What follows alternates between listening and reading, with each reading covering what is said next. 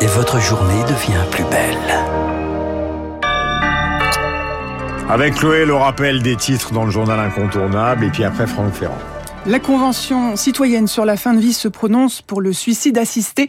Après pratiquement trois mois de débat, les trois quarts des participants se disent favorables à faire évoluer la loi pour permettre une aide active à mourir. Reste à en définir les conditions, notamment pour ouvrir le suicide assisté aux mineurs.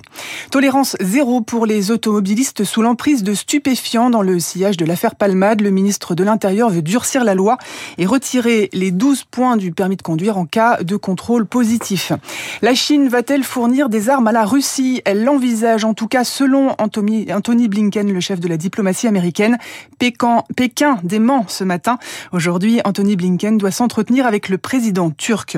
Joe Biden, lui, est attendu à Varsovie, en Pologne. Demain, le président américain doit se rendre au plus près de la frontière avec l'Ukraine pour marquer un an de guerre dans le pays. Le président américain doit prononcer un discours le même jour que Vladimir Poutine.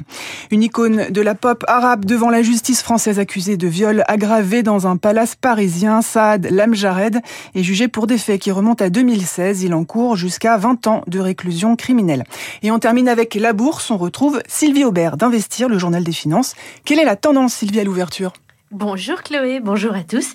Eh bien, le CAC repart de l'avant, figurez-vous, plus 0,21%, 7363. Pourtant, il serait quand même logique que le CAC reprenne un peu son souffle. L'indice vient de gagner encore 3% la semaine dernière, ce qui porte à 13,5% sa progression depuis le début de l'année. Il faut le rappeler, le plus haut historique a été dépassé jeudi dernier à 7387 points. Alors aujourd'hui, la séance devrait être malgré tout assez calme puisque Wall Street est fermée pour le President's Day, qui est un jour férié aux États-Unis.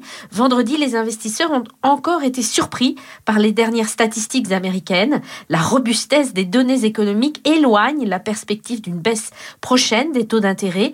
Les stratèges de Goldman Sachs s'attendent même à trois nouveaux relèvements cette année. Sylvie Aubert, Investir pour Radio Classique.